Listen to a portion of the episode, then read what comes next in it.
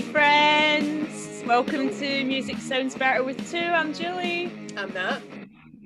And thanks for joining us again. I hope you've had a good week. We've had an interesting week, haven't we, my friend? What's been happening? I mean, when do we not have an interesting week? I feel like from week to week there's always so much that happens and like we always forget like half of it, but we do try and mention as much as we can in the introduction. Yeah. We're not letting go of DM slidage. No, slippage. Always slide in. I don't know why people are so hesitant. They're so shy. I'm like, yeah. Babes, I feel like we're reclaiming it. We're making it like this is like the non-dirty version of it's infiltration. Exactly. Like it's completely like wanted. Innocent. It's warranted. It's innocent. Beautiful. It's consensual. Yeah. Like yeah, I've had some beautiful and warranted infiltration this week. I got a very sweet message from one of my friends, so cute. Sarah. She's been enjoying what we've been putting out, we've been infecting the airwaves with, and she just wanted to let me know, and it was really sweet. So sweet. The episode she particularly enjoyed was the steps one. A great episode. If I may say so myself. The bit she particularly enjoyed was the clip that we played of John Travolta at the Oscars. Who doesn't about love 8 years ago. Who doesn't love it? So Sarah, this episode's dedicated to you. You get shout Sarim Grayesh.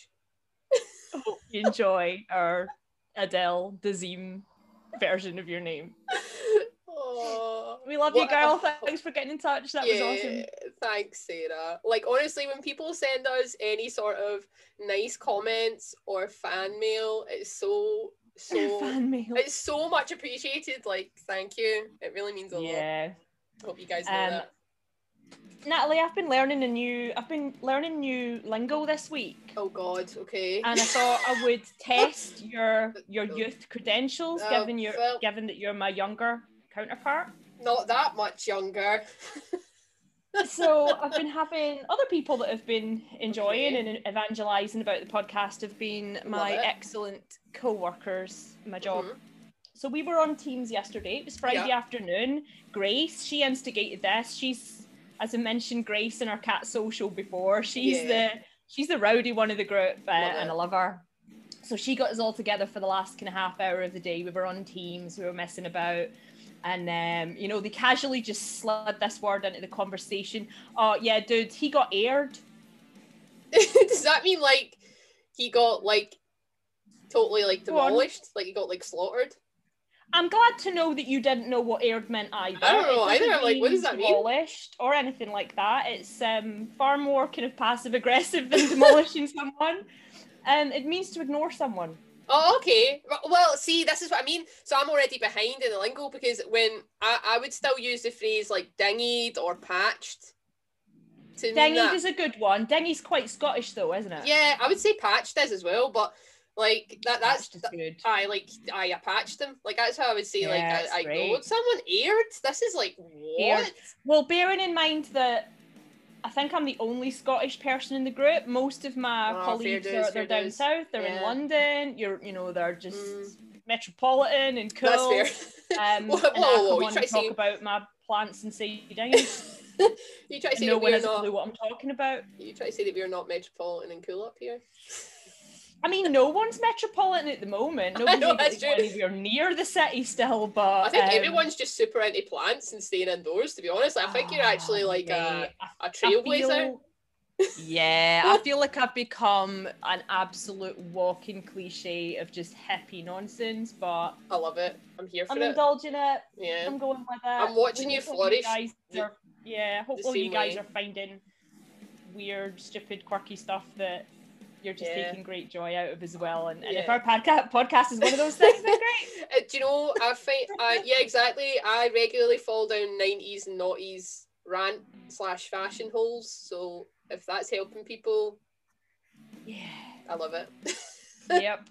Well, here we are falling down another hole. Actually, well, this week, Natalie, we're going to be slightly more relevant though, aren't we?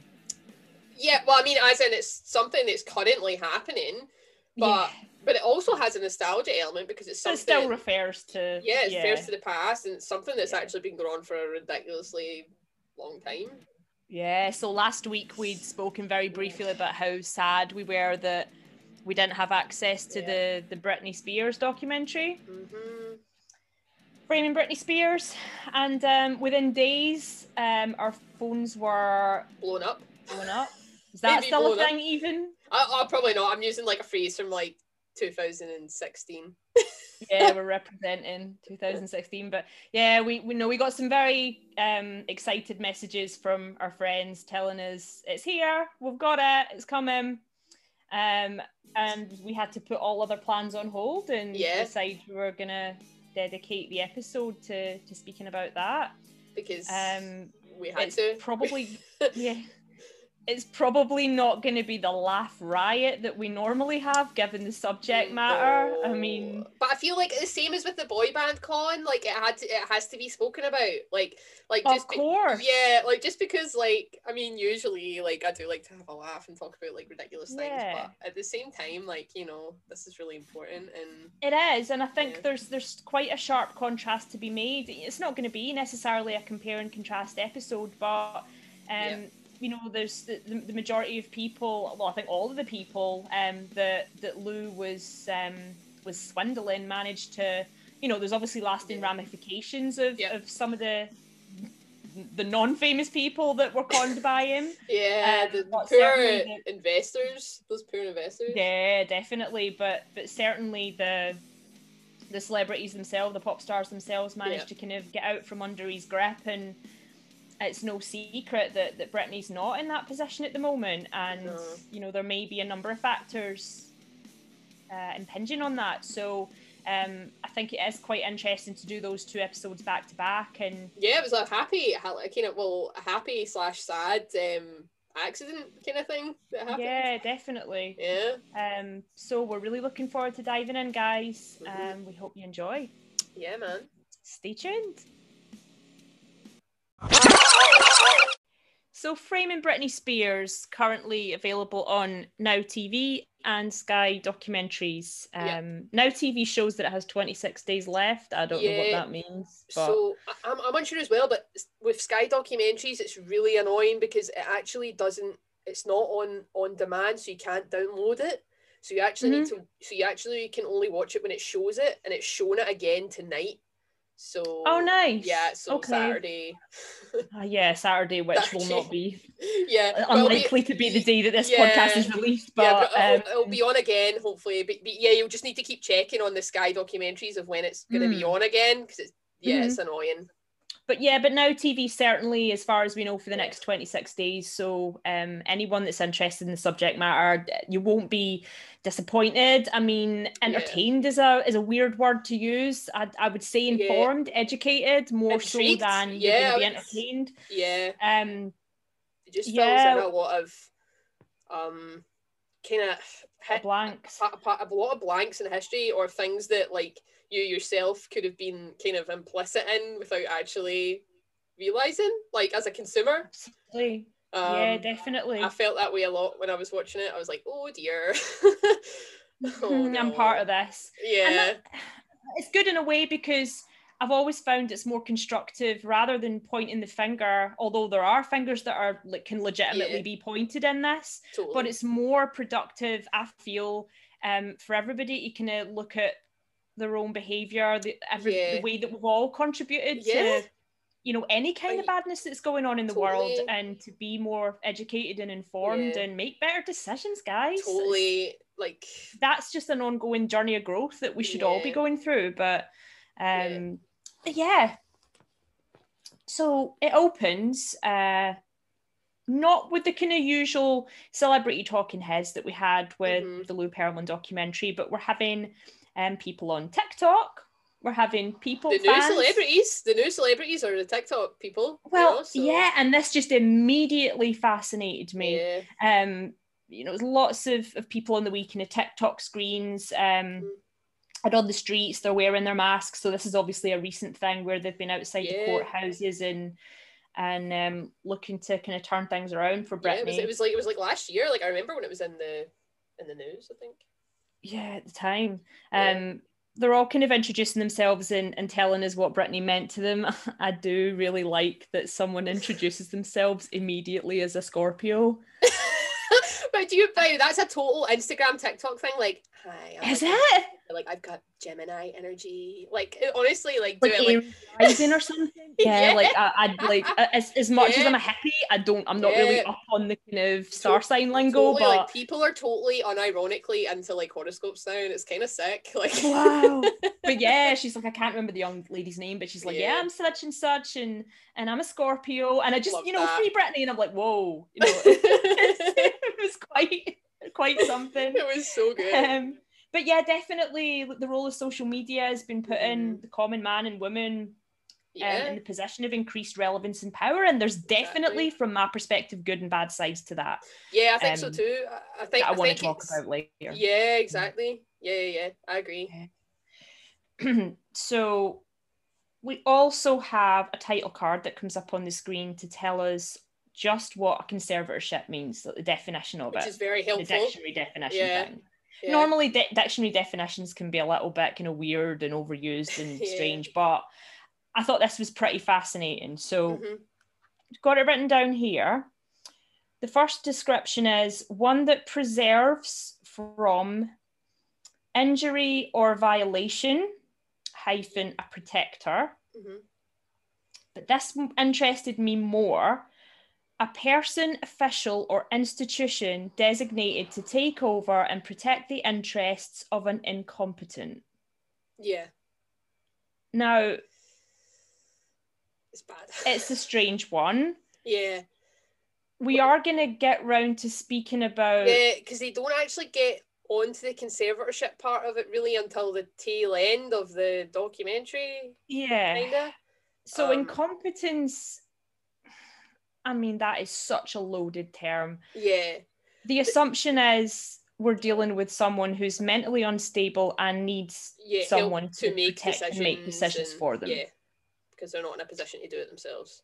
And that is a loaded gun. I don't even know where to begin unpicking that. So that's still probably come up near the end, but so when the lady kind of gets into it more near the end of the documentary, she kind of describes it as being like most of the time it's used for like elderly people. Sure.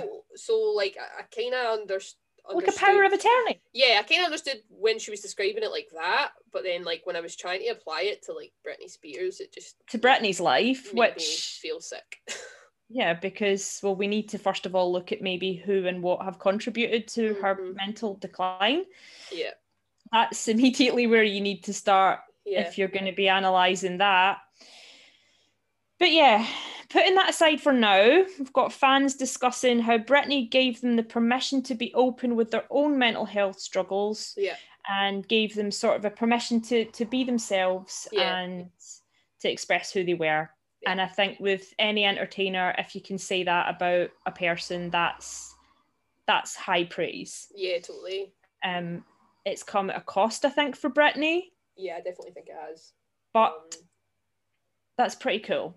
Yeah. You know, somebody I think had said that they'd shaved their head as well because they were sick of people touching them. Now, was that a quote that Britney came out with at the time when she shaved her head, that it was to do with... So I don't remember this happening at the time, but in the documentary, the person that she asked, like the hairdresser that she asked to shave her head, said that she said it was because she was sick of people touching her. It's in the documentary. That person I thought that. I didn't think I'd made that up. Like, so that person saying that she said that, so obviously that's not out of Britney's mouth, but that's what the person said. So and that is fascinating to me because they're not even taking that as firsthand. No. As a firsthand quote. Yeah. It's totally valid that would be the reason for someone wanting to remove their hair. Yeah. I can't totally make sense of it, but I can see that there's a kind of wanting to distance yourself, you know, physically and using a change in your appearance to do that. That makes total sense to me. Yeah. But so fascinating that the fan hasn't even jumped on what she said about the experience, but what a secondhand quote. Yeah. Fascinating. Yeah. We jump straight from that to we're introduced to the kind of first talking head of the piece, Felicia Culotta. Amazing. What is your opinion on her? I mean, iconic, really, to be honest. Like, is there any other word that we can say? She's pretty wild. I'm sure, like, yeah. Mm. Just giving me vibes from the get-go. And very the name, tender. And the name alone. Oh, the name's amazing. The name alone, so, I'm just like... I mean, if you were asked to describe the Felicia Culotta, you probably would come up with some kind of impersonation of, exactly, of what Felicia does. She's very kind of full of it. She's high energy, full of energy, southern accent, high-pitched voice. You know, she wants to tell us about her experience with Britney and talks. Yeah. Actually quite insightfully about her. And sensitively, I thought. And she was giving me serious, the same as Lance Bass's mother from the previous episode. She's giving me serious southern mama vibes. Mama vibes. Yeah, exactly. But not kind of, I get the feeling she's not someone that would kind of take people's nonsense. No, totally not. No. Does she? No. Like, very, but that's like the typical matriarch to me. Like, someone who's like very like, come in, like, have some sweet tea and we'll have a chat, but at the same time, like, do not cross me. Also, do not pass go. Yeah, absolutely. Exactly. So she didn't know what a conservatorship was either, and I was pleased to know that even someone that's close to Britney doesn't know what it is, because I thought, how have I reached 38 and not had a full understanding of what this term means? Yeah. So... But she does say that from her perspective, Britney is capable and mature. Mm-hmm. And she finds the age that she's been put under this conservatorship weird. Yeah. Which it is. It is weird because obviously I didn't know much about conservatorships until I watched the show, but basically they were saying that it's reserved for the elderly. Yeah. And people who really have difficulties doing life in any way. Yeah, definitely. So Felicia wants us to remember why we fell in love with Britney in the first place. And we cut to a beautiful clip, well, beautiful for the first half of it anyway, where she's belting out, she's like 8 or 9 years old, belting out, voice? Love can build a bridge. It's so, like, she's tiny, and this clip she's tiny. And she is built, like, her voice is so strong and so loud. Tiny with this big, deep, strong voice. Yeah. We're not going to fall down the conspiracy hole of why is her voice deep different? As a child, and then she has this kind of strange, kind of creaky, high-pitched, like, baby voice. There are conspiracy theories out there that voice has been created for and imposed on her. We can come... I don't think that's outside the realm of possibility. Well, actually, we're not going to go there. We'll save this for the conspiracy episode that we're going to do. But the pop star conspiracy episode. But I heard it was because Christina was out at the same time, and Christina Aguilera had a really deep voice like that. She had a really soulful deep voice, and they told Britney to market herself, to go down another route. Yeah, because of her. I don't know if that's true. Again, can't say. But. That is so interesting if that is true, because again it sounds so plausible. Yeah. But I do have the clip. Yes. I've got the very tail end of it, which leads into something that begins to unravel for us just how much the odds were stacked against her from the beginning. Yeah, and like unfortunately any young girls or females in the music industry at this time. Yes. Ugh. So here's a clip, guys. I noticed last week you had the most adorable pretty eyes. Do you have a boyfriend? No, sir. Why not? They're mean. Boyfriends? You mean all boys are mean? I'm not mean. How about me? Well, it depends. Of all things that she could be asked about, because what else could we possibly talk to a woman or a girl about? There's so much more to her that everybody's missing. So, pretty depressing, eh? Really great. I was sitting watching, because like up until that point, obviously like you'd heard from the fans and stuff, and you knew, obviously you know where this documentary's going to go, but you know, it just cuts from Britney, like, being on stage as a kid and, like, totally loving it, belting it out, and then that horrible interview. Instantly. Just disgusting. No. Totally disgusting. No other words for it. Completely inappropriate. Yeah, instantly there's the show host is just... I don't know. I mean... Completely inappropriate. I know it was... Like... I know it was a minute ago, but...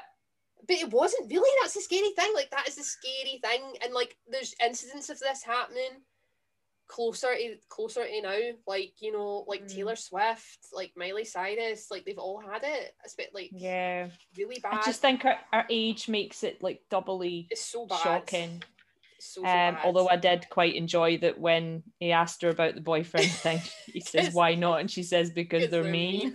What absolute baller, by the way. Like, what a response. Like, she didn't even need to dignify that horrific question with a response, and the response that she gave for the age that she was kind of so powerful. Unnerving, though, that she immediately knew that response was... She didn't have to think about that for a beat, and she was only little. No, she was right there. So sassy. So sassy. Having none of it. No, and I think that's like... it's actually sad, though, she because it's like almost, that. Hmm? She answers like that and he continues to press it. I'm like, no, like leave this line, this completely ridiculous, inappropriate line of question alone. And he just continues on. But it's almost as if he's indignant that she's answered him back. Yeah, of course he is, because he's like, how dare this young girl. He's expecting her to flutter her eyelashes and just kind of giggle and go, yeah, you're a nice man, and she doesn't. Yeah. And he gets mad and keeps going with it. It's so interesting and so... Stunning. Yeah, and like... Yeah. That's the thing, because, like, it's amazing, but it's sad, because it's as if, like, even at that young age, she knows that, like, as a girl, like, as a woman, she has to have she has to have this, like, snappy response to, like, defend herself, protect herself from these guys that are, like, just so gross and, like, ugh. So quite early on, another kind of male figure, her dad, is discussed. There's not an awful lot said about him, and it's potentially because we don't know very much about him, and there's probably a reason for that. We've probably had information kept from us, but from what we know, that our dad put financial gain kind of very much in the forefront of his plans for his daughter's career. So Britney studies in New York, and there seems to be this underlying panic about how well spent the money that was being plugged into that trip was, presumably because they didn't have very much of it. Right. It's no secret that they came from a small town. Yeah. They were a family that didn't have very much money. Yeah. You see that when, like, they show the clips of, like, where Britney was from, and it's very, like, it's quaint. It's very quaint. Like, it's just a total, like, little town, and you can, like, because they said, like, oh, they were totally, like, struggling to even buy, like, flights, like, you know, like something that we would see as something as, like, kind of not that. Yeah, they wouldn't have found Orlando the cheap Hollywood, would they? Exactly. Not letting that go. I'm not letting it go either. Like, throwback to last week. It was Orlando. Now it's New York. Yeah. But eventually she lands in the Mickey Mouse show audition. Yeah. And she loves it. With her and, like, every other person that became, like, a 90s pop star. Yeah, all of them. They were all there. They were all Justin, there. Christina, Ariana, was she there? Oh, I don't know. I think the show got cancelled before she got on it, but before then she went on to, like, she went to another Disney. She was a Disney kid too. She got Ryan whatever Gosling. Came after the Mickey Mouse show. Yeah. Ryan definitely. G. Yeah. Yeah, he was there. So... yeah, apart from all appearances, she was having a whale of a time, and she was devastated to leave. But leave she does. Felicia speaks a little bit more. So we might not have mentioned this, but I think she was a personal assistant to Britney, kind of off and on throughout her life. Yeah, it got really muddy. Like, they didn't really define it at first. She kind of was more like a sort of mother figure chaperone, because at the time, obviously, Britney's little sister was too young for Britney's mum to leave. So then they hired her as, like, a personal assistant. They hired Felicia as a personal assistant, but she basically said that it was a very vague role definition. She was basically there as Britney's friend, confidant, whatever. Well, yeah, I mean, I've got it written down here that I can't remember whether Felicia says this directly, but she kind of acts as a stand-in for Britney's parents. Yeah, yeah. So, yeah, and by all accounts, it seems to have been a good relationship that meant a lot to Britney, and it was good for her. Yeah, and she's got a lot of pictures, like, Felicia, and she, like, shows you them at certain points. There's like a genuine warmth, isn't there? Yeah, and they're like really cute, like backstage, like adorable photographs. Yeah. Yeah. So Britney's dad, he begins to struggle with alcoholism and bankruptcy. It seems to me that he is very much obsessed with using Britney and Britney's success as a cash cow. Yeah, and there's no actually two ways of even looking at this situation. Yeah, there isn't, is there? It's not good. Yeah, so she begins to perform in some shopping malls. This is the part that I loved, because I was like, this was this brought me back to, because obviously originally we were going to do a girl bands episode this week, mm-hmm. and then obviously through it's coming for you, don't worry guys, we've got it in the pipeline. We're coming, don't worry girl bands, we've not forgotten about you, but we just thought we'll try and be slightly more relevant this week to this decade. So sorry girl bands, but when I was watching that, I was like, the girl bands would go around schools performing, and I thought that was wild. And then I watched this, and I was like, Britney's just cutting about them straight all up in a shopping mall, belting out "Baby One More Time." I was like, and belt it out she does, and draws the crowds. I would have been absolutely loving that. I would have been with my wee latte and my wee, like, whatever confectionery, smashed Avo, my wee Cinnabon, my wee Cinnabons, just watching it, watching the whole thing, watching that whole show. Amazing. Yeah, loved it. Yeah, so the more she performs, the more she draws the crowd, and it all blows up. I mean, we know the kind of inception of all of this. We know about the iconic video. Let's discuss the video, shall we? No. Yes. Because we've actually discussed this video previously in episode 1. Yeah. So here we have for the first time our first quote from Wesley Morris, the New York Times editor, because this whole documentary is kind of very much a New York Times production. Yeah. And Wesley Morris is amazing. He's a legend. And every and any positive quote we have from this is from his mouth. And also, if we get to 200 episodes, these are the things that I want tattooed on me, okay? Oh, you need to stop saying that, because Grace from my work is jumping all over this like this is set in stone, like this is happening. Oh no, like I'm definitely getting a pod-based tattoo, but I'm not sure what. Right. We'll discuss later. We'll discuss after another 195 episodes. Tattoos or no tattoos, Wesley Morris, he's here. He's here to be the voice of reason in all of this. Mm-hmm. So people, it starts to kind of, they show you people's reactions to the video for Baby One More Time. Mm-hmm. We know that there was a lot of controversy over the fact that she was wearing kind of little kind of tied up crop tops, a school uniform. A school uniform, And, like, look, it's one of those things where, rightly or wrongly, teenage girls up and down the country, you know, in the States, in the UK, they may be wearing rolling. I mean, I can't remember like rolling up your top, but I remember definitely you would get to the end of the street, bye mom, see you later, and the skirt would get rolled up. You'd fold down the waistband. You'd fold down the waistband like 8 times. Yeah, absolutely. And you'd be left with this bulge with like school shirt kind of flailing about over the top of it. Brilliant. So Wesley Morris's argument is that young girls were seeing her in the video and feeling that they were seeing something that was recognisable, and they felt they were being represented and empowered by it. You know, she's strutting up and down the hallway, and certainly, here's the thing for me. Yeah, that's what I don't remember any guys in that video. I'm sure there were. There must have been, because she's saying about her baby. You know, I think seeing the bit where it transitions to where she's got the really cool basketball outfit, basketball court. Yeah, I think there's guys there, but they're very in the background. They're like, but minimal. Actually, over and above that, in the basketball court scene, the thing I remember is the teacher joining in, the female teacher joining in with the dance with the girls. Yeah. And Britney played basketball in high school, and she was pretty good at it. Yeah, I don't remember her kind of gyrating all over a jock or because she was the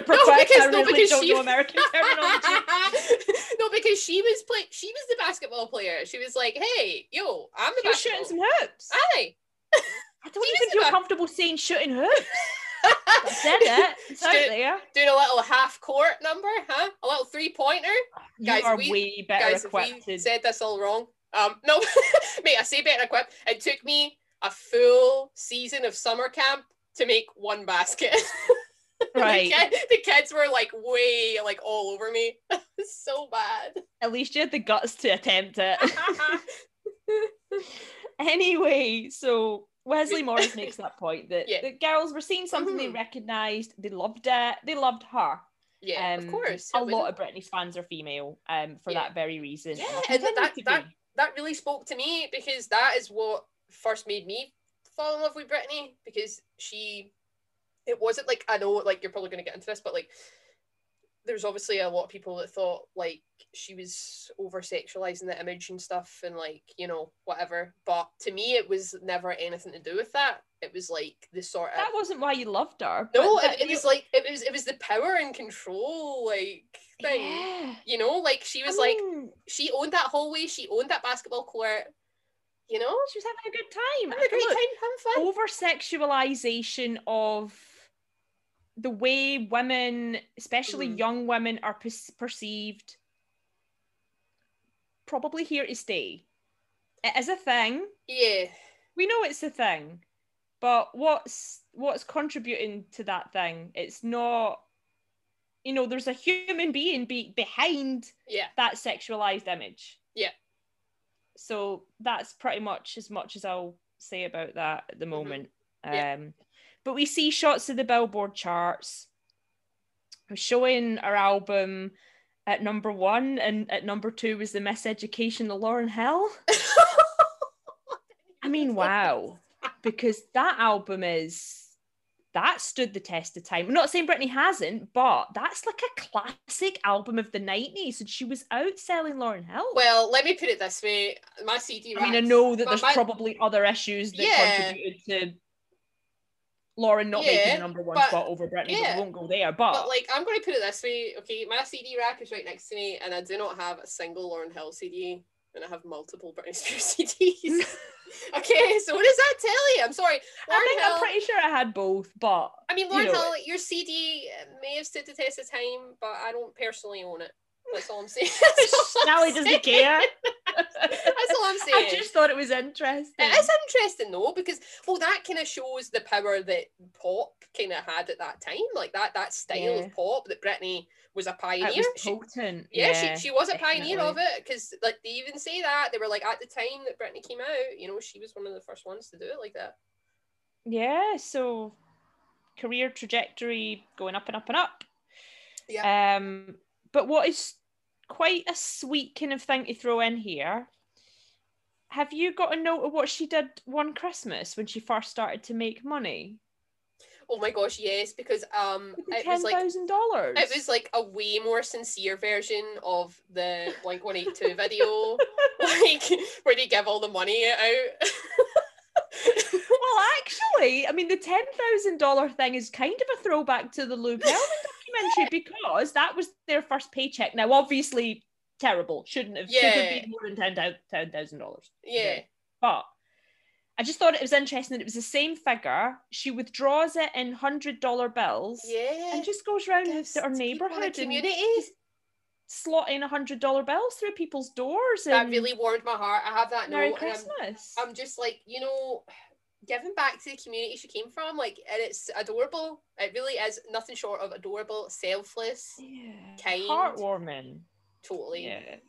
That was so nice. So sweet. And I thought we can't not mention that, because that's... pretty awesome. But we start to see her career take off. They get very quickly into the way that she was perceived as both, and I think this is a direct quote, by the way, virgin and vamp. Oh yeah, I took that quote down as well, because I was like, huh, I I'm sorry, but women can only be two-dimensional. We can't be complex. We can't be more than one thing. We are only boiled down to two things, which links back to our sexuality. Yay! So yeah, it was a series. It was a series kind of really depressing talk show sound bites, and I'm pretty sure they're literally so the words that come out of a man's mouth or are. You know, what are you? Are you a virgin or a vamp? Yep. So can't get enough of men talking about the virgin whore dichotomy. No, we love that. We're not sick of that yet. Nope. And also, the sarcasm is like dripping through the screen. I'm like, oh, I'm so angry. Okay, no, I mean, look, what other way can you go down with this? Because it's so depressing. No, I'm sorry, okay, but why is it? So guys are allowed to be complex and multidimensional and these like fully realized 3D people, right? In most circumstances, in interviews, they get asked completely normal, in my opinion, questions about their career, about their artistic choices. Women, especially in the case of pop industry, women, not the same case. It's always about how they look. It's always about their sexuality. Relationships. It's just gross, man. Like, why did this happen and I took another quote. I don't know if you took down this quote of the random dudes that they cut to, and he says she just needs to back off, put on a pair of blue jeans and sing. That one really hit me. I was like, tell me that was just a punter. And it was a punter. Yeah. But they've obviously asked, because this was when they were going into the whole Britney, when she was starting to, you know, like dance around on stage, and like she like looked amazing, right? Looked beautiful. But because she had like a crop top on, this offended this guy, and he was like, oh, well, she just needs to like put on a pair of jeans and sing. And I'm like, whoa, back off, dude. Like, how is her being up there like in a crop top affecting your life in any way?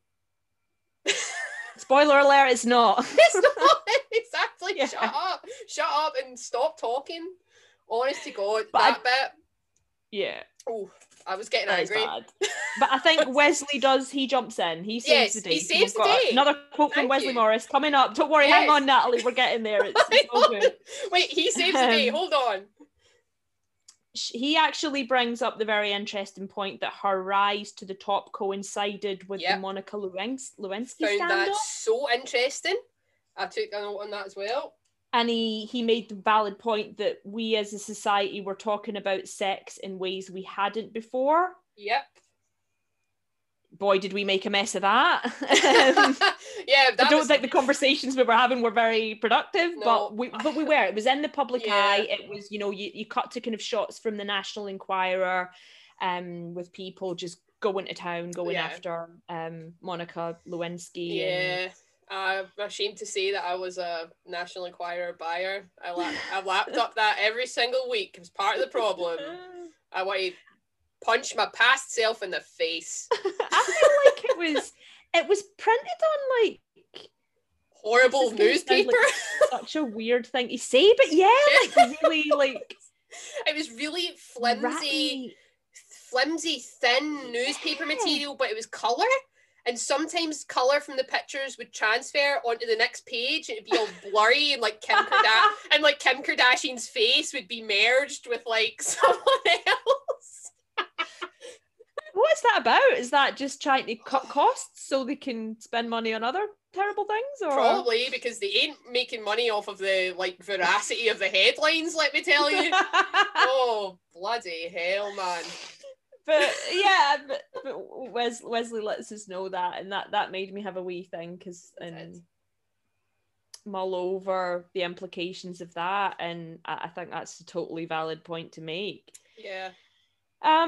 There's another quote I have written down here. I'm kind of like already not wanting to say it, but I will. European chat show host. You seem to get furious when someone brings up your breasts. That bit, honestly. Funny that. Yeah, that's weird how I don't want to talk about a totally private body part on myself in an interview about music. Yeah. So she has to kind of sit there looking really uncomfortable with the audience laughing. Wonder. I'm like, not laughing. No, I'm not laughing. I was watching that being like, what the hell? Like, it actually made me be like, how have we even managed to get to now successfully? When we grew up, when this was like happening. Yeah, I mean, these are quotes that almost don't even need our input. I mean, all we can say is, why? We're not laughing now.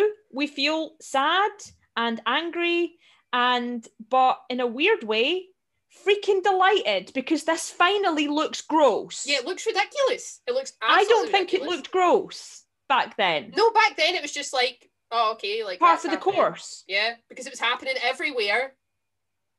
And actually almost an expectation that somebody, so-and-so is going to be on such and such chat show tonight. We're probably going to have like somebody's going to ask her if she's had a boob job. Yeah. Like that's an expectation that's going to happen. Exactly. So, but weirdly enough, we do start to see a kind of element of creative control that starts to rise up in her. And it's almost like, it's like that 8-year-old girl being asked if she's got a boyfriend. Yeah, it's like this kind of thing that's built into her. Yeah. I think it's always been there, where she starts to rise up, starts to try and take control. People are accusing her of being a diva, and she's like, well, I'm going with that. Yeah, because I want things to be the way that I want them to be, which I think as an artist is 100% what you should be like. You should want to be happy with what you make. Yeah. So... yeah. And you know, I think there's a clip of one of her dancers saying, you know, everything that happened on stage had to go through her.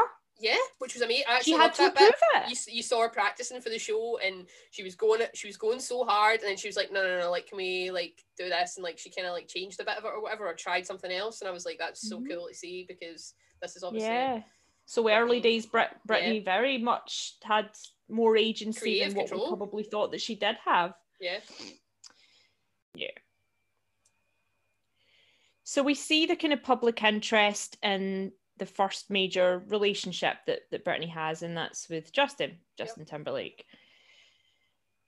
And again, we've got Wesley Morris. No. He talks about the fact that the US don't have a royal family. Yep. So they tend to obsess over famous couples. Which is totally true. This has happened again, so much fascinating. Through time. Yeah. I've never thought of it like that. So it's like people are looking for like almost the ideal model of domestic life, togetherness. Yeah, they're looking for figureheads. Power couples. Yeah. You know, you throw that in with the potency of the virgins waiting to be married. You know, that's an absolute cocktail of weirdness that we should not be scrutinizing. No, why? I'm not saying waiting until you're married to have sex is weird. No, but I just mean whatever, like, even the fact that we're having a public conversation about someone's personal decision is weird. I just don't think virginity should be discussed ever. Unless it's like, no. Like, unless it's between two people that love each other. Yeah, exactly. Like, why are we talking about it like in a mass media sense? Like asking people questions about it in an interview. Macabre. Like, oh no, that sent me off. So as we know, Britney and Justin, it's short-lived, I guess. I can't remember exactly how long together. I mean, who cares? But it's like a couple of years, maybe like a year. And it didn't end particularly well, and there was, from Justin's side of it, the speculation that she cheated on him. Yeah, he basically stated in a roundabout way that's what had happened. That he'd been cheated on. Yeah. And I think because there wasn't full transparency, not saying that there should have been, because it's nobody's business. Yeah. But because it was kind of like the information was kept back from the people that wanted it, the public, there was a lot of speculation. Everybody was, you know, desperate to know. Did she cheat? Who was it with? Yeah. All of this. I was heavily involved in the National Enquirer coverage at this point. I think we probably unfortunately all were to an extent. And I know, it's horrible. As I say, I'm glad it looks gross now, because it looks terrible. But I've got another clip lined up. Mm-hmm. Wesley Morris speaking his truth. The icon that we all need to hear. Yeah. Yeah. Here we go. This is quite cool. The way that people treated her, to be very high school about it, was like she was the school slut and he was like the school quarterback or whatever, and he essentially weaponizes the video for one of his singles to incriminate her in the demise of the relationship. So we then cut to kind of clip of Crimea River. Yes. Which has the young lady in the video kind of cast in the role of Britney. Her face is obscured, but we can see that she's got the same style. She's got the blonde hair, same kind of style, the jeans, all of that. Yeah. And I think there was even one thing where people were kind of scrutinizing the wee, like, 'cause there's a kind of little ornament that's used to jar the door open, I think, in the bathroom, and it was like a little fairy or an angel or thing, and people that kind of thing, and people at the time were like, well, we know that Britney was really into fairies and angels, so that wee trinket shows you he's talking about her, she done him wrong, all of that nonsense. Yeah, it got weird. Now, I know I said a couple of weeks ago that people are free to watch and enjoy whatever TV shows they like. Yeah. I did bring up Love Island. I did scoot away from it quite quickly. I'm not scooting away from it this week. No. Because we're still doing this. Yeah. We're still making narratives out of people's personal lives. Mm-hmm. Yeah. We're making them into wee stories. That completely damage and destroy their lives. May or may not have any basis in reality. Yeah. That's current. Yeah. This isn't about me telling you that you can't watch what you like to watch. This is simply me saying we need to think about why we like this kind of thing, because it's weird. Yeah. And we have Caroline Flack, who was part of that. Yeah. Out of that show, we've seen, and I'm not saying it's because of Love Island, but it's the exploitative world it's a part of. She's not with us anymore. No. And she was caught up in that same tabloid machine where they were speculating on what she may or may not have gone through with her ex-partner. Yeah. Sad, man. Like, it's sad that the media, like, just totally, like, exploit these people for our entertainment, essentially, and we digest it, and then we regurgitate. It's given as indigestion. Yeah, it's given as we literally regurgitate it, and we don't care. We don't care how many people's lives we destroy or affect, because we think that they're so. We think that celebrities or whatever are so different. They're above the experiences of everybody. Like, they're not. They're not. Like, they won't care. We're like, oh, they won't care if I think this or if I say this online. They won't care. They won't even see it. And it's like, but don't. Or, well, they're famous. You know, we've got full rights to know everything that happens with them. No, exactly. Like, but they're entitled to a private life, and so they should. Like, it's just it's just a horrible situation, and that this documentary really highlighted for me how much that this is still the case, unfortunately. And Natalie, I've got people that I like and respect in my life that enjoy Love Island. This isn't intended to be calling people that like that kind of thing.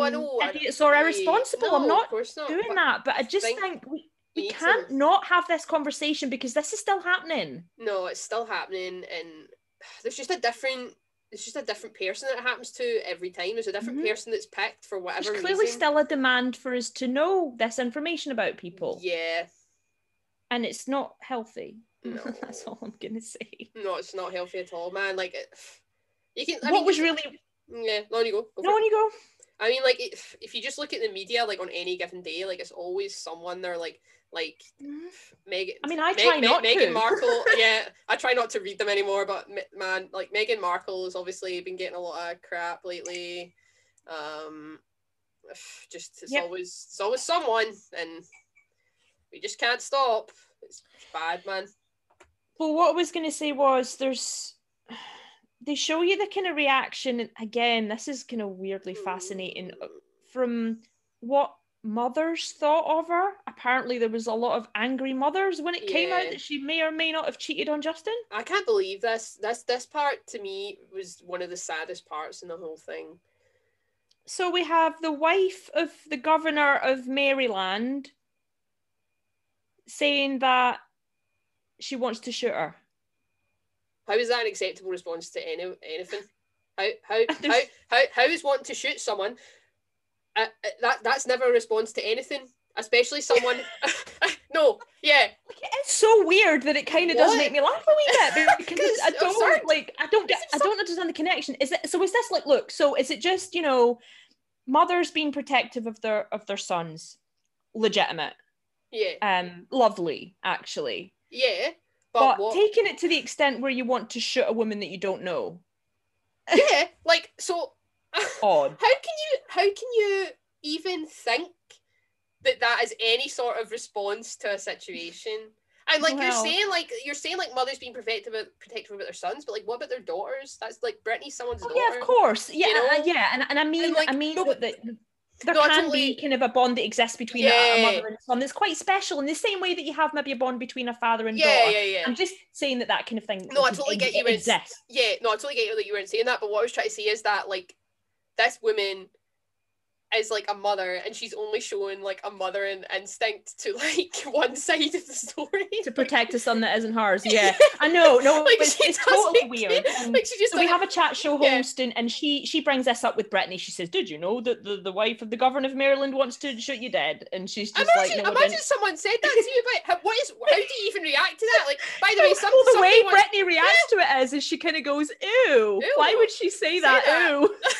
By the way, that actually made me laugh, because she's so adorable. But then she also says, I'm not going to babysit her kids. Exactly. Like, because they're saying about how that Britney's a responsible role model, and she's like, it's not my job to look after her kids. No, it isn't her job. It isn't her job. Fantastic. It's amazing. Like, she's not responsible for every teen girl in the country. She's not responsible for that. Like, she's not responsible for anybody. She's only responsible for herself at this point. And she's not even responsible for herself at the moment. I know, I was going to say at this point. As a documentary, as far as we're aware. Yeah. But, I've got a migraine. Yeah. Like, indigestion. Right. I'm ready to regurgitate all that media back up. All that bad, all of that bad journalism is just sitting in my chest right now. Take any, you'll be fine. So we move from Justin to the Kevin Federline years. She's introduced to Kevin Federline around kind of circa 2004. At this point, we see that there's clips of her in interviews saying, I feel like I've been missing out on life. She wants to marry someone that'll look after her. Yeah, she wants a bit of a normal kind of domesticated life, right? A little bit. And I think she says, I want to do the singing as a kind of side thing. Yeah, which, by the way, lots of like guys and like male musicians and stuff like do like all the time, and nothing's ever spoken about it. Whereas like women, it's like, so how are you dealing with having kids in a career? How are you doing balancing all of that? Yeah, how are you doing balancing for you? Yeah, because you're a woman. Like, your husband, who's also a musician, like he's fine. We want to know about you. Like, what's going on with having those babies, though? Yes. And they do show you, I think, at one point, she's captured on film driving her car with the child in her lap. Yeah. So this is where the media frenzy part for me started to become really overwhelming. Because I didn't realise that me picking up a copy of The Inquirer with Britney plastered all over it was the result of her being chased by like a mob of people on a daily basis. Yeah, and in actual fact, we do have a celebrity, the caption under his name, his name is Daniel Ramos. The caption underneath his name is celebrity videographer. Now, I don't know whether that's maybe what he does now, but he certainly does talk about, I was a paparazzi. I wanted to be a filmmaker, but he got sucked into the kind of financial stability of paparazzi life. Yeah, I'm going to talk about the pop machine again, but he got into the dirty underbelly of the pop machine to make some dollar. You know, I mean, the sad truth is that it's big, steady income versus what you might get or might not get from being a filmmaker, which I understand, which is like, a life of rejection, budget crisis, and I totally understand that. But then at the same time, it's like, how comfortable am I that there's people that make money off of that knew that it was wrong and did it anyway? Other people suffering. Of course, it's a difficult one. It really is a difficult one. He kind of describes her as being friendly and accommodating for them at first, that it was a mutually beneficial situation, kind of initially, you know, they'd be the kind of organised, I will be here at a certain time and place. Come take my picture. So will we be. We'll take your photograph. You'll be delighted with the exposure. I'll be delighted with the paycheck. Yeah. Right. Okay. So that's one side of it. But then, and this is what I do remember from firsthand experience, is the rise of magazines, tabloids, all the rest of it, where there seemed to be this growing hunger for unposed photographs. And this is where you get things with the kid riding in her lap in the car. Really exploitative. They're caught kind of off the hoof, like off the hoof. We love mixing up metaphors. Let's keep doing it. That's my favourite thing, apparently. But yeah, anyway, so they're kind of caught in situations that they haven't asked for to be photographed. That's part made me really uncomfortable. Yeah, gross stuff with her kids. She's constantly accused of being a terrible mother. Her and Kevin split up. There's a custody battle. It's there's intense. Postpartum depression suggestions as well, and all of this, every single millimeter like movement of this is being captured. She's being mobbed. She's literally, there's images of her being mobbed by and looking loads, quite scared and feeling like I'm out of control of this. And she even says, like, she, like, you can hear her saying, can you step back because I'm really scared, like she says that, like because the camera, of course you would be like the paparazzi are like literally like right on top of her. And there was another portion that I was going to include a quote from, but I don't think I can watch it again. It's basically, there's a quiz show, kind of like Family Fortunes Goes to Hell. Oh, by the way, that bit, I was like, why is this a quiz? Family so it's kind of like a Family Fortunes type setup, right? But instead of, because I still think Family Fortunes has got that kind of like, oh ho ho, we made like a sexual pun. You know, it's a little bit kind of like cheeky, kind of cheeky like family tongue in cheek, like kind of thing, the innuendo here and there. No, this clip is straight up. This is savage. People answering questions on things Britney had lost in the space of a year. So you've got these two more morons buzzing away for every answer they can come up with. Picking like, apart someone's life. Her marriage, her hair, her mind. Her mind? Her mind. Literally, and it dings up and it shows you how many people said her mind. And I was like, man, we are just a sick, completely destroyed society. We don't even deserve to be here. Aliens, if you're listening, just don't even bother. We're ready. Man. Come and get us. Yeah, absolutely. Beat me up, baby. I don't think they want to come for us. Like, no. I think, you know, no, but they're done with it. Yeah, but they can pick off the good ones, like me and you and Tom DeLonge and a couple of other people. Somehow you managed to get a Blink reference. Of course, every single week, baby. I actually got to the point, Natalie, where I looked up the Britannica article about vultures. Because you know how people are always like, Natalie's laughing because I'm obsessed with birds. I love it. Love birds. I love it. I love reading facts about them, going out bird watching, which apparently makes me a twitcher. Yes. Not happy with that description, but apparently let's just call you an ornithologist then. I'm definitely not well versed enough to be considered an ornithologist, but just because like people do call the paparazzi are vultures and you know we're vultures for feeding kind of on we scavenge. So vulture birds, here's a little fact here. They never go after strong, healthy, living animals. They only feast on dead, dying, or vulnerable creatures. Yep. That's a pathetic existence, isn't it? Well, not for the vulture, like, but because it doesn't, it kind of. It's not got mental health problems. No, but the goddamn prey. I feel sorry for that thing. Well, you know, that's a whole kind of other thing, but you know, circle of life and all of that. But it's just, it's interesting that that's the word we've used to describe people that go after celebrities at their most vulnerable moment, and it just made me really start thinking about what is it. Inherently poisoned within human nature, where we have an interest in seeing celebrities fall apart and be at their weakest. Is it kind of like a dissatisfaction with their own lives, where they're resentful of people that have made it and want to see them fall? Is it like a kind of weird thing like that? I would say, from my own experience, is because I felt so insecure and worthless about myself that I wanted to see people like struggling and falling apart, like as if like, oh, like, you know, celebrities are humans too and they feel like crap some days, like, so it was almost like a kind of comfort blanket, but I was literally using other people's pain as a comfort blanket, like schadenfreude. Yeah, I mean, like for me it was, I think the main magazine I remember buying years and years and years ago was Heat. Yeah, Heat was actually Heat's quite good. It was quite funny, yeah, and I think actually the guy that was the chief editor, yeah, I want to say Boyd Hilton, I could be wrong on that. I think he actually has gone on to speak quite in an informed, intelligent way about kind of films and kind of current affairs and stuff. Yeah. But that was like my first kind of thing, and they would have articles on celebrities are human just like us, and there would be like a little kind of like they would draw circles around where somebody had like a bruise on their leg for some reason. Yeah, and like look, yeah, like or if they had like acne or something. Yeah, like J Lo left the house without makeup. You can do it too. Yeah, that kind of thing. Yeah, and like as much as that is really exploitative and bad, like I always felt Heat's sort of heart was always in the right place.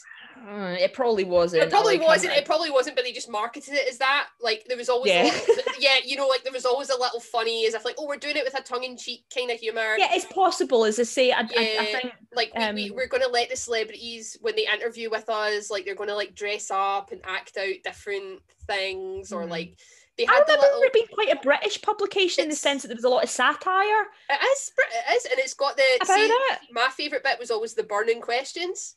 So that's where they asked everyone. That's where they asked everyone that worked at Heat a question. So not even a celebrity, just like your wee like person that gets the coffee, the guy making the tea. Right? The guy making the tea, and it was always like a different question every week, and it would be printed in this wee column, and every single person would have an answer for it. And I thought that was really nice, because I was like, you're kind of giving people that work in this pop media machine an existence, like a sort of a purpose, if you will. And I was like, that's actually kind of nice.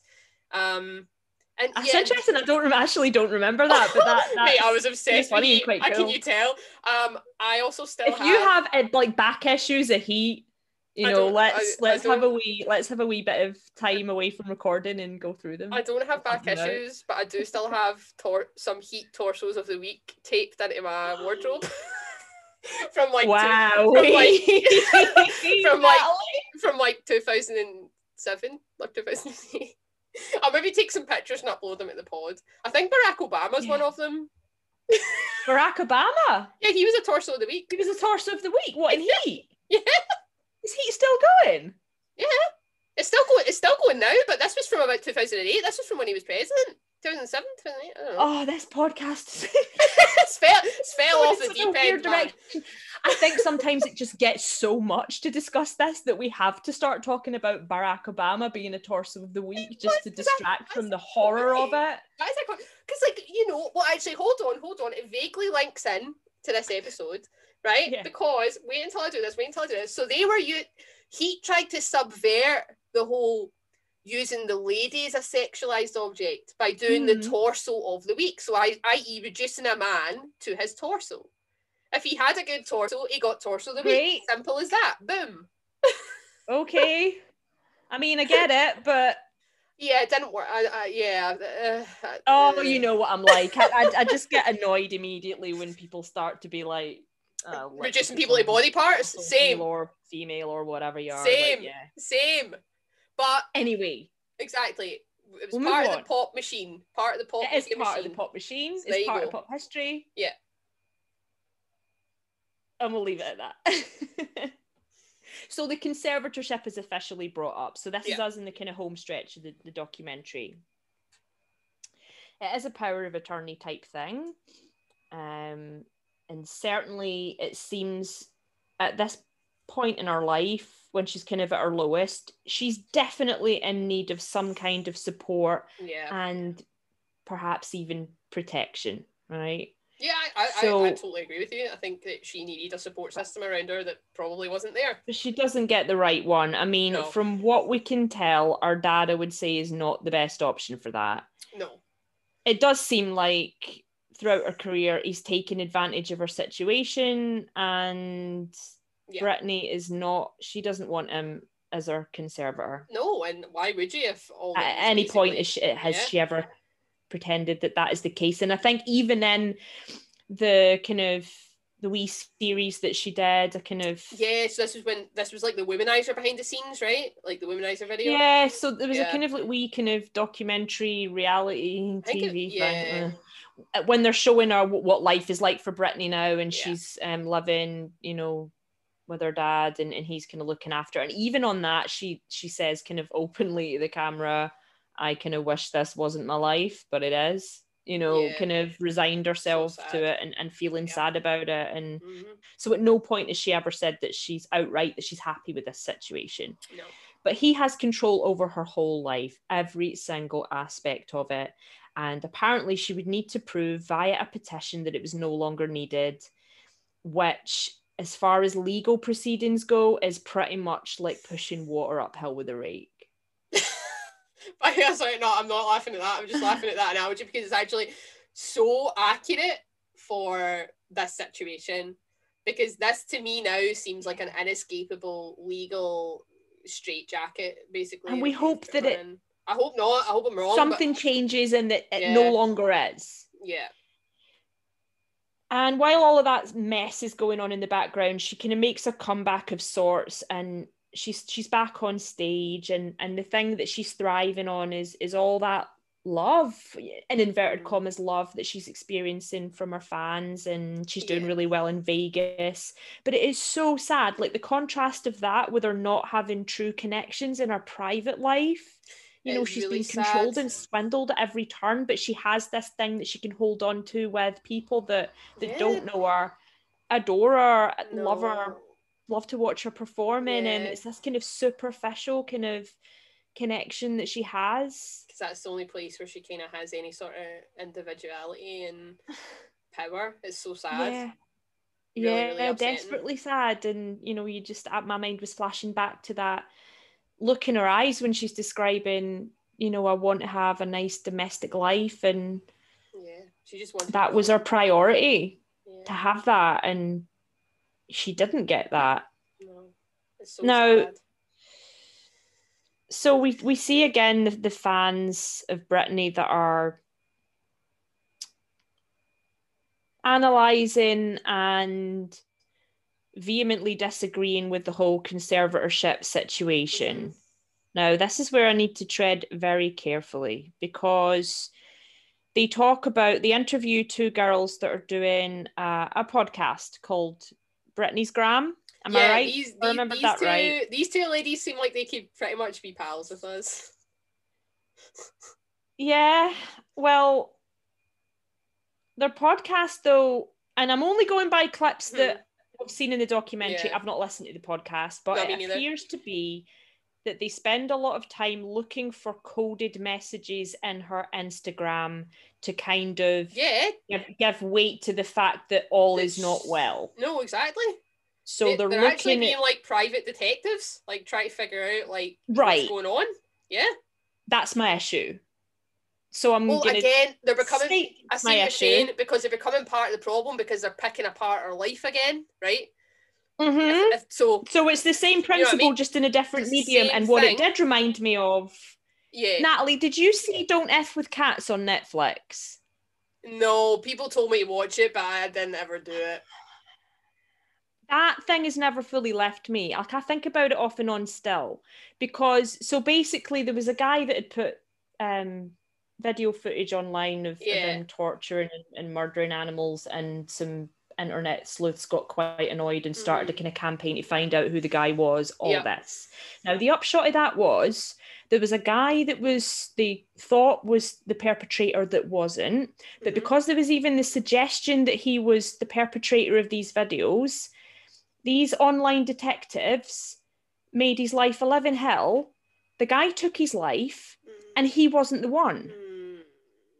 And right at the end of the documentary, you see one of the kind of main ringleaders of who managed to kind of work out who it was, pointing the finger at the camera and saying, I can't even remember, but it was some kind of hypocritical thing that she was trying to point out, where I wish I could remember this, but she's kind of insinuating the viewer, right? Mm-hmm. In some way for what is inherently in you that is drawn to, you know, watching stuff like this online. Yeah.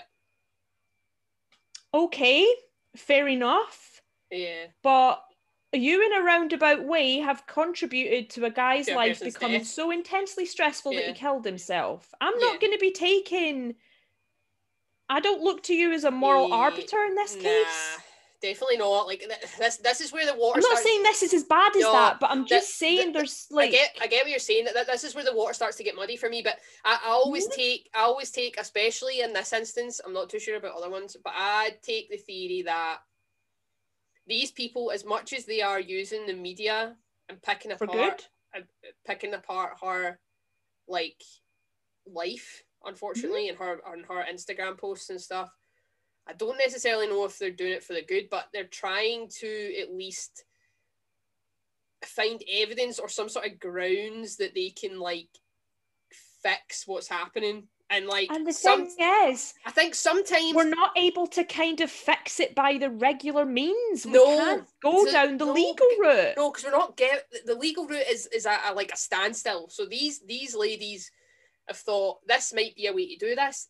Don't agree with the methods maybe that they've used, but they've not been left with a lot of avenues. And also sometimes I think you, in order to break down the system, you have to do it from within. You have to become part of the pop machine. Like... I wish you guys could see Natalie's face right now. She's grinning so hard, and I think you're absolutely on the head with everything you're saying. Like, if you can't beat them, unfortunately, you need to join them. Like, yeah, this kind of like going rogue with it. Yeah, and I get that, but the thing is, and yeah, like I say, we're in that position where, well, what other avenues do we have to go down? And because the rise of social media kind of celebrity status is a thing now, that we can maybe legitimately use that for some kind of good. Like, I get that. I just feel weird about it. I do feel weird about it, and it's not the hashtag Free Britney thing. They basically it's so two-edged for me. Yeah, they created this becoming basically public knowledge, which in my mind is a positive for this conservatorship to come to an end. In some way, but it is you're getting clout from somewhere at the very least, but it is a negative because, again, Britney's being used as a sort of thing to take apart. Does that make sense? Yes And also I have written this down. I kind of do want to say it in a very, like, touch on it really briefly, just because it was my reaction to it. And but there's a similarity in a sense to the hashtag Black Lives Matter thing. Yeah. Okay. Which is more than a hashtag now. We know that it's a thing. Yeah. It's good. We need it. Yeah. We need that visibility. Yeah. Of course. Anyone who fights back, when you say the words Black Lives Matter, anybody that fights you against that is in the wrong, you're in the right. Yeah. I won't be ambiguous about that, but there is that kind of tendency for it to be like, well, that's a thing now, that's a kind of commodity, that's a fad, that's a trend, and if I put a post in, and by the way, I've done it, I've literally hashtagged Black Lives Matter, so but it's because you don't want to be silent about it, because then you're part of the problem, but then also, but you don't also want to be like, because I am a white person, you don't want to be like a white savior, like, you know, like that, I mean, that's why I kind of don't want to go too far down, like, the route of all of that, because it's not the same thing, but no, it's the similarity, I think, is that we're using something that literally is impacting literal people's lives, and making it into this weird kind of trend that we all kind of are rowing with each other over whether we can follow it or not. I think that's just people's real lives are being affected. Can we not? Like, those conversations make me feel weird. And why do we need a hashtag to help us become a better society? I know, but that's just the way it is. Like, everything comes down to a hashtag now, baby. Like, I think soon government policy is going to be written in hashtags. the only hashtags I'm comfortable using at the moment are the ones where I need to like press star or hashtag to get through to a call center. It's the only ones I want to be using. I want to stay away. I love it. So you can get through to the little robot that then puts you through to a real person. Yeah. I love it. So the documentary's depressingly open-ended. She's still very much under the sway of her father, and it goes like full circle because it goes to the Britney fans, the Free Britney movement, outside the courtroom waiting to hear the verdict back. And it's not good news. It's not good news. But the documentary exists. We've had a conversation about it. Other people are hopefully going to have a conversation about it, and we hope that something changes in some capacity. If nothing else, it's got people talking and thinking about it, maybe reevaluating their pasts. And I hate it, man. Like, I don't know whether you've got that like inbuilt, I just want to fix things in you. Oh no, actually, I'm doing things to be better and to be fixed and made right, and for someone that has that instinct, this kind of stuff is like so infuriating. I know, like I kind of enjoy looking back at my past self and seeing the sort of gross things that I may have said or did, and like realizing now that that person looks ridiculous to me and that I don't know her anymore. Who is she? Like, honestly, like, and I kind of think that's great. I think that if you can do that, then and be kind of self-reflective, that's a positive thing. And of course it is. As gross as it is to sometimes have to relive the secondhand cringe of things that you used to say, like, some of the positive you can take out of it is. Like, look at where we are now. Look at where we are now. Bit better. Yeah, and everyone. And the good news is that everyone. I'm speaking for the majority of people here. Most people are at this point in their lives now where they're like, "Man, look at how ridiculous we used to be." And I think this Britney documentaries came at a really good time because I think a lot of people are looking back at things that they did in not too recent history that was not good, and taking advantage of people and the media. Trying to be better. How obsessed we are with it. Yeah, it's definitely part of a bigger conversation. That's a really good point. But guys, we hope you've enjoyed this in some way, and it's definitely one of those ones that's going to stimulate conversation and opinions. And if you have any of that, sling them our way. Slide in. We are on social media. Engage with people about media things machine. Like this and anything. Yeah, exactly. See that media machine that I hate? Love it. I'm there all the time. Let's continue to be part of it. Yeah. But let's like legitimately use it for good, and positive space, a positive open space where people can speak their mind, and you know. Yeah. And we promise there's no coded messages in any of our. No, social media, literally none. Sometimes you'll get a wee video of Natalie dancing to NSYNC, which, by the way, I've told her, like, if anything happens to me and I end up like in a coma or whatever, I want my family members to get that video and play it to bring me round, because I'm pretty sure it'd be the only thing that would do it. Like resurrect you, like our Lord and Savior. It's amazing. Absolutely. What I actually love, by the way, is that, so like I obviously like posted this video for the fans and the friends, like it's a joke, and it is what I used to do on a Friday night when Top of the Pops came on. I would copy the dance routines, and that knowledge is still in there. It's still in there, but so obviously put it up as a joke. But what I keep getting on Facebook is the thing that says your post is doing like 80% better than any other post you've posted on this page, and I was like, what the heck? I'm in the wrong game. Wow. I should have been. You're like, okay, so why am I doing a podcast? Why am I not a choreographer? Is that a possible career change for me? Is that possible? Why am I not in a 90s, 2000s boy band? Well, it should be. It should be 80% more popular than anything you've ever posted, because it's amazing. But yeah, no coded messages when you see Natalie doing a wee dance to Bye Bye Bye or whatever it was. She wasn't telling you she's been held captive. Her dad's lovely.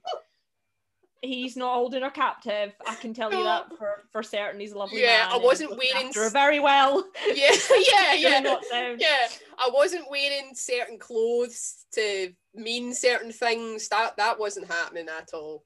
I was just wearing what I always wear. What Mark Hoppus wears. Looking like a member of All Saints and looking amazing as she always does. For sure. So guys, thanks for listening, and we will catch you next week. Yeah, I can't wait. With something potentially a bit more upbeat than this. Yeah, why not? We love that tonal shift. Yeah. We love you guys. Thanks for listening. Bye. Ciao, ciao. Catch you later. Bye. Hey, guys. So, yeah, you know we're all about those tonal shifts. And my brain, you guys might know this, but it works in a very strange way. And whenever, during the documentary, which we've just finished discussing, during the documentary, when they repeat the phrase, you know, didn't you ever feel like you should have just left Britney alone? Like, especially when they were talking to the paparazzi guy, you know, leaving Britney alone is a phrase that I kept hearing all the time. And I don't know if anyone else's brain went there when they were watching the documentary, but my brain went to Chris Crocker. She had to tell me who Chris Crocker was. Right? Now, probably people are going to be disgusted by that, but yeah. But I also think in the same boat, there's going to be people that are in the same boat with you, Julie, because I don't know what age range I'm talking to here, but I was like an OG YouTube nerd, like, as in, from its inception in like 2006, I think, possibly. I think I was too. Maybe I've just got a really terrible memory. Yeah. Or maybe you just weren't like going home after school every night for hours and just watching the same. Oh, well, it wasn't school, I can assure you that. The same, like me and my pals like all had YouTube channels, and we would all like send each other videos, and so that the next day we could like quote or sing the videos to each other, and like that's what we would like talk about all day. So bad, like we were quoting like Charlie the Unicorn at each other. Like I could probably still know the full script to that like today, like years later. So that made me think of Chris Crocker. And then, as you know, my brain then went into like sort of pop punk fringe mode. Because Weezer, they're not pop punk, okay, but they're on the fringes. They're on the fringes of it, I would say. They're amazing, is what they are. They're so good. I love Weezer. I still love Weezer now. Like, I went to see them in New York a couple of years ago when they were sick. I went to see them in... The show was just amazing, and I like their new music still. I think they're still putting out good material. So I alerted Julie to the Weezer Pork and Beans official music video, and this was like a shout out to all the OG YouTube kids, because it has like every single video from the origin of YouTube. And I made a little together at last. I made a little Word document with all of the videos in it, with all the original links, because I feel like some people need to know what YouTube used to be like before it was like, hi, welcome back to my channel. It was like a totally different world. YouTubers weren't a thing. It was just people uploading viral videos, and this video used them all. And that weirdly, weirdly. So I thought that this link was pretty tenuous, because I thought Chris Crocker is in this video. Chris Crocker wanting Britney to be left alone. The viral video of him crying and getting really upset. Way ahead of his time, because that was in because he was aware that Britney was going through stuff like way before. And what was like the kind of public reaction to that then? Were people taking that seriously? Like his pleas for Britney's safety and well-being?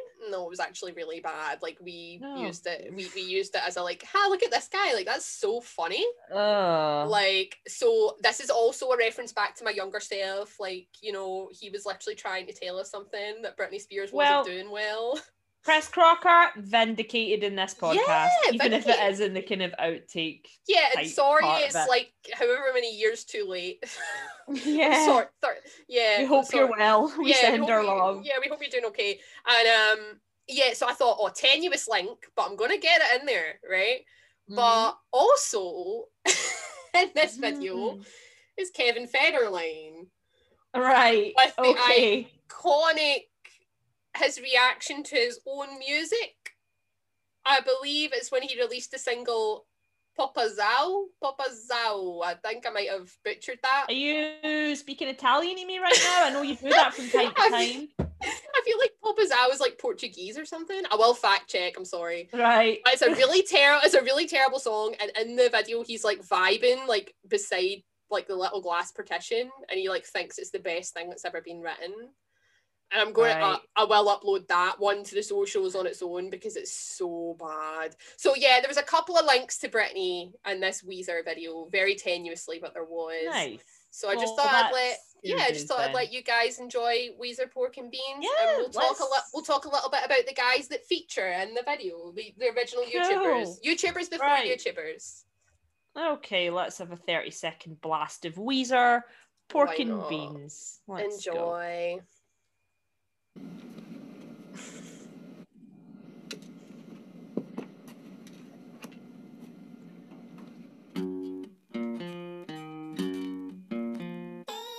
say I need some Rogaine to put in my hair. Work it out at the gym to fit my underwear. Oakley makes the shades a transformer tool. You'd hate for the kids to think that you lost your cool. I'ma do the things that I wanna do. I ain't got a thing to prove to you. That was more than 30 seconds. It was too good. Guys, this was like a pure high school jam for me. Like, I just loved it. There's Chris. Chris has just appeared after 1 minute. That's Chris. Yeah, that's Chris. Amazing. There's just so many memes that exist from this video that like still exist in meme form. It's insane. Miss Carolina, poor Miss Teen Carolina, saying some things that were maybe not the best. Wait, is this the Numa Numa guy's in it? You know Numa Numa guy? He's referencing... He's Chocolate Rain. That guy? Chocolate Rain was... Chocolate Rain, right? Right. There's K-Fed, vibing. That's K-Fed. Pazal. Right. But did you mean the people before then doing the Soulja Boy dance? Dude, this is just mistreating me. I'm just enjoying the song. You'll need to keep me abreast of what's happening. Yeah, so there's so many things that would never go on YouTube now, but at the time we were like obsessed with them. Like the Chocolate Rain guy, the Kung Fu Fail guy. Oh, I wonder where all these people are now. Like, it would actually be quite interesting to see because they kind of created YouTube. Like, they really did. Giving wee Chris a hug there, comforting him. So at this point in the video, like, it goes really crazy because you get all the individual YouTubers all into like the one room. Kelly Shoes. Okay, please tell me you know Kelly Shoes. I'm sorry, Matt. I'm letting you down this week. Like, I still probably could sing. I'm gonna take your Microsoft Word document. I'm gonna study it. 20 years too late, but I'm gonna do it. I'm gonna see if they're all still there on YouTube. All the trends. I made sure that the links weren't. Yeah, I made sure that the links weren't dead, so they should take you to the original videos. However, some of them are re-uploads because the original creators have like left YouTube and stuff. So yeah, I bet they have. They've got the hell out of Dodge. I know, right? But yeah, I just thought that was really, because it kind of linked back to when we did the All the Small Things episode, because in All the Small Things they obviously reference music videos from that time. And I feel like Weezer took it one step further, and they took it even more meta because they were referencing like YouTubers from like that year when YouTube was like just beginning. Like the very first viral videos are like in that video. And do you remember? Go for it.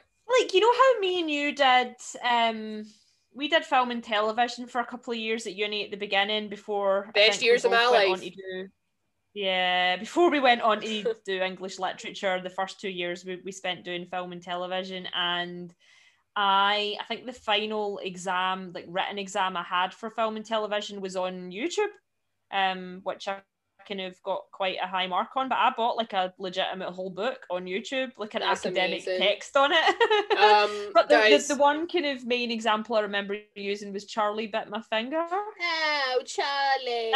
That's one of the first ones I ever saw. It way back.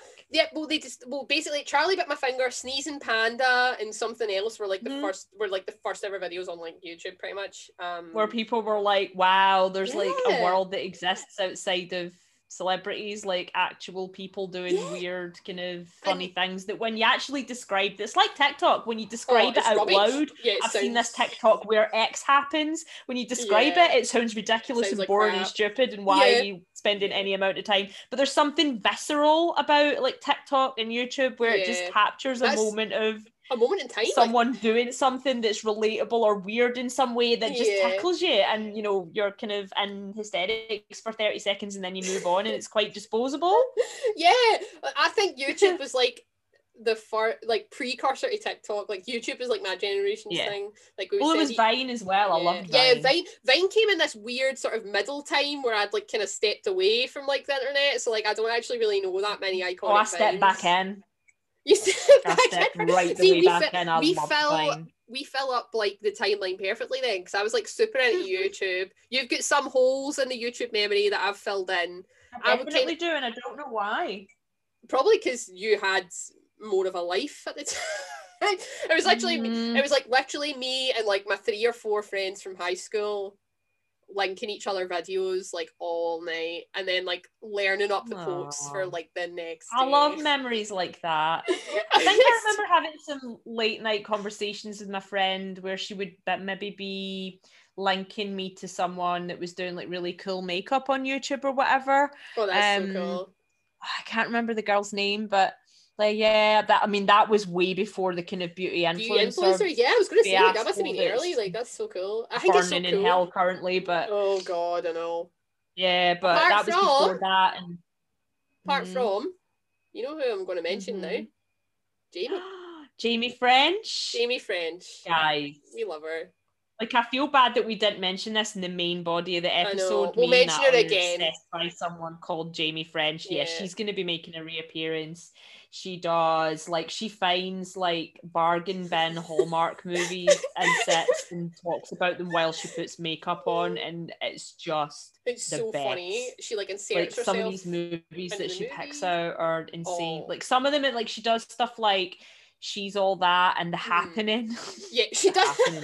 So random. But she does like iconic 90s noughties teen films, and also ones that you would find in like, so we had like Global Video, but most people probably had like Blockbuster, because I'm like from a small like, backwater town. But like the bin, don't be glossing over the Blockbuster thing, because there's an addendum to be left in here. Apparently there's a makeup palette, like a Blockbuster Video makeup palette, where they do the like literally, if you look at Blockbuster Video's logo, it was like bright kind of blues and yellows and stuff, and it was like the entire eyeshadow palette out of it. It was like the big case that the VHSs used to come in.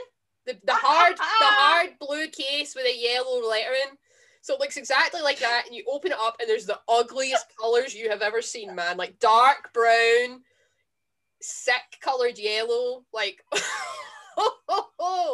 boy is it bad. And the colour payoff is like translucent, like on Jamie like on Jamie French's hand, it's like translucent colours. I'm like, oh my god. Natalie sent me a wee video of Jamie on her Instagram stories, like undoing an unboxing of this palette. It's so good. And like she's going, these colours are so ugly.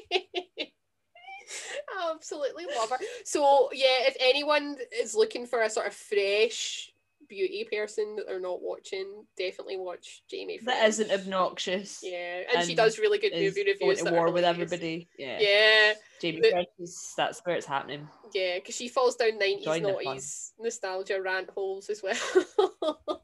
Yeah, that's so good. I think if we had a name to get someone on as a guest. She's like the apex at the moment of what we're aiming for, because I think we would have a good laugh together. Oh, I would absolutely love it. Jamie, we're all on Zoom now, it could happen. I know, Jamie, if you're listening, please join. Probably won't, but I know. But please join in on one of our episodes in the future. Maybe when we do soundtrack episodes, you could join in a little bit of movie banter too. That'd be good. We can dream. We can dream on the richer. Yeah.